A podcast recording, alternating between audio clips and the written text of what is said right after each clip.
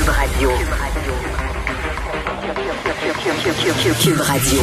En direct à LCN. Alors, on y reviendra à cette période de questions à Québec. Euh, bon après-midi, Geneviève. Salut, Julie. Bon, ça bouge beaucoup autant hein, du côté de Québec que du côté d'Ottawa. Et on va se parler justement de ce qui se passe du côté du Parlement de Québec. Consigne élargie, tu te poses la question, est-ce que c'est une bonne ou une fausse bonne idée?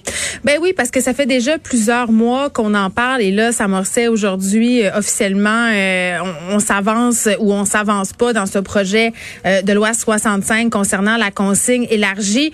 Là, ce qu'on voudrait, c'est qu'il y ait plusieurs contenants qui n'étaient pas consignés, qu'ils seraient. Donc, on parle de, c'est ça, là, les canettes de bière, les contenants de jus, bref, tous les, les, les contenants ou à peu près qu'on peut acheter, retrouver sur les étals. Puis là, en soi, euh, je vais redire ce que je dis tout le temps. On peut pas être contre la vertu, ok? Parce que à la base, c'est clairement une bonne idée là qu'on ait des euh, des contenants consignables, qu'on puisse les mhm. rapporter, parce qu'on est dans une situation absolument catastrophique au niveau de l'environnement. Mais là, euh, il y a des gens en ce moment, l'association du commerce au détail, plusieurs commerçants qui disent au gouvernement, gouvernement ben, est-ce que ça serait pas mieux qu'on attende un peu? Parce que là on est en pleine pandémie, les gens euh, ils ont moins de pouvoir d'achat, on a déjà assez à gérer en magasin là, on le sait, euh, on a dû s'adapter là par rapport à la Covid-19. Donc Mais en même temps, Geneviève, c'est remboursable la consigne. Ben c'est ça, mais attends, c'est ça parce que là euh, l'argument pour faire peur au monde, tu sais qui qui est sorti, c'est oh mon dieu, ça va coûter 300 millions de plus aux consommateurs. Puis là moi quand tu me dis ça comme consommatrice, je suis comme hey wow, wow, wow. Moi je paye des achats cher. Je paierai pas plus mon panier d'épicerie. On le sait, là, on a eu des flambées des prix monstres. Mais, tu sais, mhm. ça, c'est une stratégie de com. Benoît Charrette, euh, le ministre de l'Environnement, est sorti par ailleurs tantôt pour dire, moi, j'aimerais ça qu'on arrête de faire peur au monde là, avec ce 300 millions de dollars-là.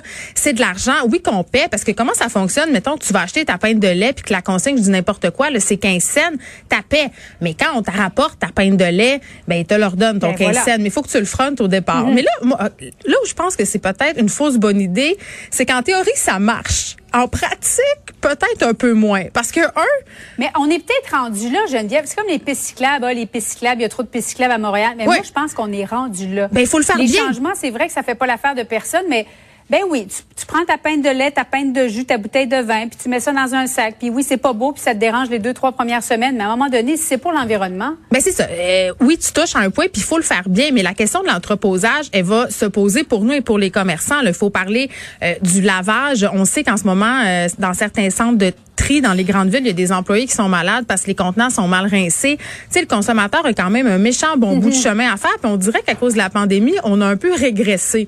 Tu sais, au niveau de l'environnement, on est retourné dans le suremballé, on est retourné dans bien des affaires comme ça.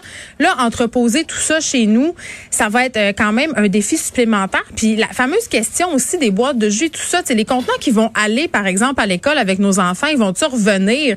Moi, je pense qu'on va en perdre beaucoup des petits mais Moi, j'ai une question à te poser, Geneviève, OK? Euh, parce que tu parles des boîtes de jus, là. Mais moi, j'en donne pas, là. C'est le malin. Non, non, c'est pas bon pour la santé. C'est fini, les boîtes de jus chez nous. Non, mais, OK.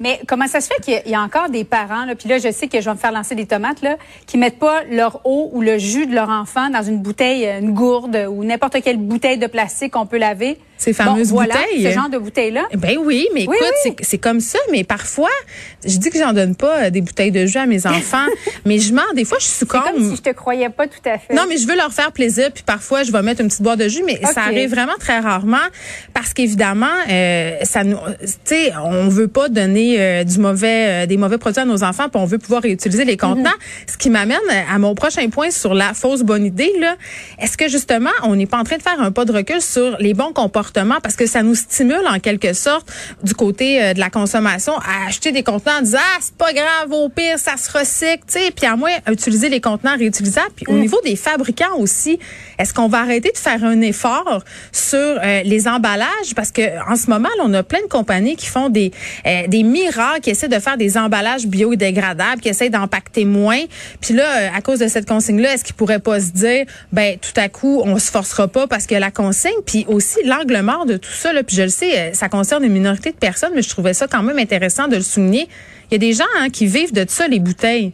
Ils ramassent euh, des bouteilles un peu partout, des trucs consignables et, euh, et vivent de ça. Qu'est-ce qu'ils vont faire, ces gens-là, si tout à coup tout devient consignable? Ils vont avoir beaucoup moins de revenus. Tu sais, tout ça fait... Je sais pas, je pense qu'il faut le faire. Je pense qu'on est rendu là, tu as raison. Puis comme toute nouveauté, ça va susciter son lot de désagréments. L'être humain, on est réfractaire ben au changement. Mais quand même, est-ce qu'on est dans une bonne période pour faire ça? Est-ce que ça serait pas mieux d'attendre? Et est-ce qu'on fait bien? Parce que si on le fait, il faut le faire bien. Bon après-midi, Geneviève. Merci. Merci.